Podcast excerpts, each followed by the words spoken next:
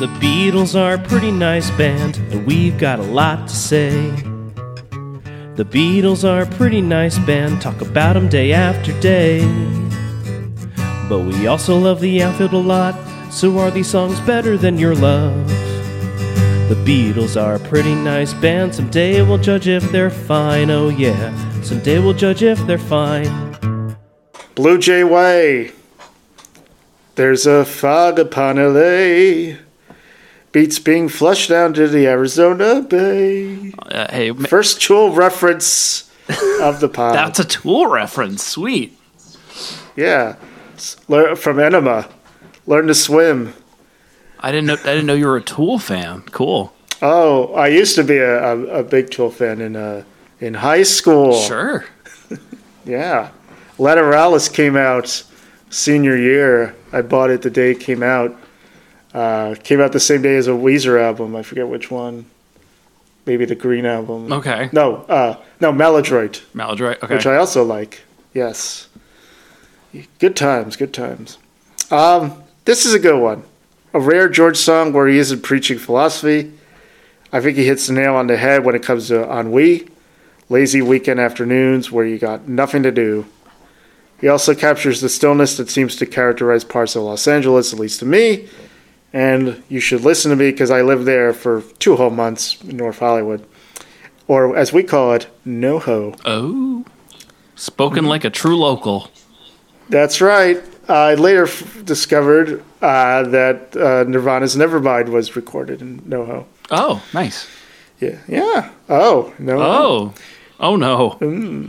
Oh, no.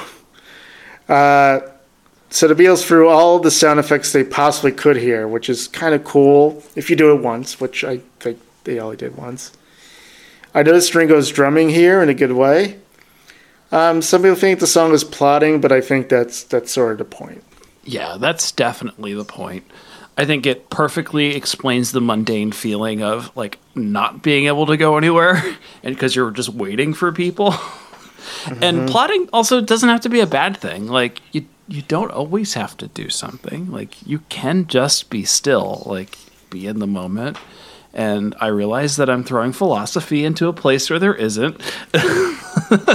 George would appreciate. But I guess George would appreciate it. Um, also, uh, I had not heard this song before until uh, this week. So, Magical Mystery Tour is not a part of my um, my lexicon as a whole when it comes to the Beatles. Um, so yeah, this was it was cool to get to listen to this. And once again, I, I want to uh, address my envy whenever you say, "Oh, I've never heard this Beatles song before." Like Yeah, that's that's really something. I'm wondering if there's going to be Uh, any more. I'm not sure. There might be. Might be probably on the Yellow Submarine album. Oh no, probably, EP. probably. There's some gems in there, but yeah, alright. I, I can't wait to find out. Yes, stay tuned. So this uh, George wrote it waiting for the Beatles' publicist Derek Taylor, who was lost in fog in the Los Angeles canyons. The song was composed on August 1st, 1967. Harrison was visiting California with his wife Pattie, plus Neil Aspinall and Alexis Mardas, aka Magic Alex. They were staying at a rented house in Blue Jay Way, high in the Hollywood Hills, which belonged to the manager of Peggy Lee. Derek Taylor became, became delayed. The jet lagged Harrison found a Hammond organ in the house and began writing the song as an outlet for his ennui. Such a great word. Yes. Harrison had almost completed the song by the time the Taylors arrived, around two hours later than planned. That LA traffic, man, it's it's a bear. So, what did the other three people in George's party do during those two hours? Did they just watch him? Um, they tried to stay out of his song? way because they realized they would become part of the song. That's right. And there's a lady and Magic Alex. Yeah, And that would be as good. and he's making himself a drink. And George would like one too. Um, so Harrison staying in the house was arranged by Brian Epstein. I guess he was still alive then. Who who called the Beatles' attorney Robert Fitzpatrick to inquire whether a house could be leased. Fitzpatrick persuaded the owner of the house, another entertainment attorney named Ludwig Gerber, love that name, to lend Harrison his LA residence. Gerber was a former U.S. Army colonel who had managed Peggy Lee for many years. He was also a film producer and lawyer, and in his house there was a Hammond S6 organ, which Harrison used for writing the song. In the in the movie Magical Mystery Tour, uh, Harrison performed the song while playing a keyboard chalked onto the ground. One of the movie's most psychedelic sequences, Harrison's appearance is, is subjected to dated camera techniques involving prism refractions to create multiple images. I I, I liked it. Uh, it's on YouTube. Um, the rhythm track, including the distinctive swirling organ part, was recorded in one take on September 6, 1967. Crucial to the recording was ADT, artificial double tracking, which on the song gave the phasing effects. Mm-hmm. The cello part was played by Peter Willison. He was booked at short notice by Sidney Sax, who helped enlist a number of session musicians for Beatles recordings. Famously not a sax player. That's right. Willison recorded the part and was paid in cash. The standard date was 27 pounds. He later performed on Paul McCartney's solo album, Tug of War. Peter Wilson said, Wilson said, I was playing at the Albert Hall beforehand and arrived at the studio after 10. As I was in tails, Ringo said I didn't have to dress for them. There were no other musicians there, no music stand, and no music. George Martin asked me to listen to the track and just play along. We experimented a bit, and finally at 4 a.m., we were finished. All for 27 week, pounds. That's right. The week with Derek Taylor proved to be important for the direction of the Beatles. At the height of the Summer of Love and the popularity of Sgt. Pepper, Harrison Taylor and a small entourage visited the international hippie capital of Haight Ashbury in San Francisco on August 7th. Harrison had expected to encounter an enlightened community engaged in artistic pursuits and working to create a viable alternative lifestyle. Instead, he was disappointed that Haight Ashbury appeared to be populated by drug addicts, dropouts, and hypocrites. Following his return to England two days later, Harrison completed work on Blue Jay Way at his home in Esher, and he shared his disillusionment about Haight Ashbury with John Lennon. The Beatles then publicly denounced the popular hallucinogen LSD and other drugs in favor of the Maharishi, whose seminar in Bangor in Wales the band attended in late August. In a 2009 review for Consequence of Sound, Dan Caffrey highlights the track among the stellar moments in the album's first half and considers it George Harrison's most underrated song.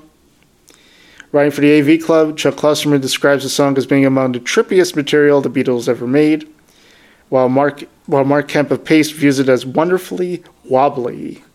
In 2001, the song was ranked 39th on Uncut's list of the 50 greatest Beatles tracks.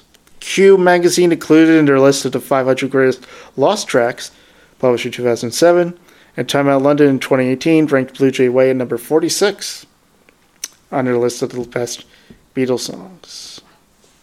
Blue Jay Way was a rare Beatles song released before their 1968 self titled double album that Charles Manson adopted as part of his theory of an impending social revolution mm-hmm. in the United States.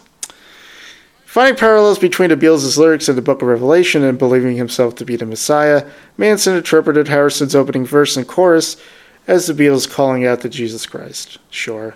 In a 2011 interview, music producer, radio host, and former Run- Runaways manager Kim Fowley identified Blue Jay Way as the first song in which a member of the Beatles wrote about America.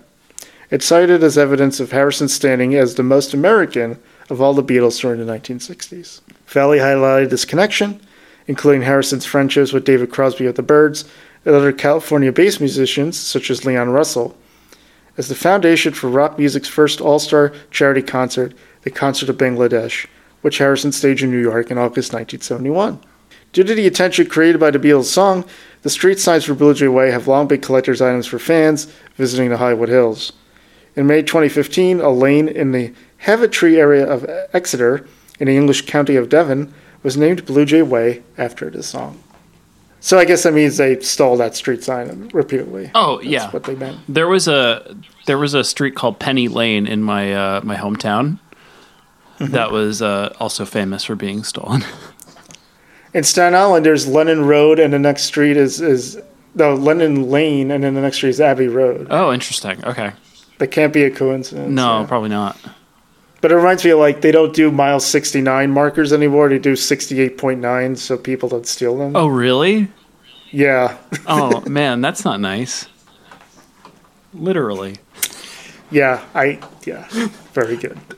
I really I did not know people were doing that. Okay.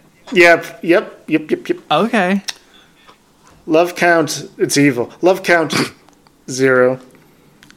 Josie Scale. I. This is almost a clean sweep this week, uh, except for the instrumental. I, I give this a yeah. Yeah, you're like a big uh, Yellow Submarine guy. It seems nice. Magical mystery. I'm sorry, I'm so tired. Uh,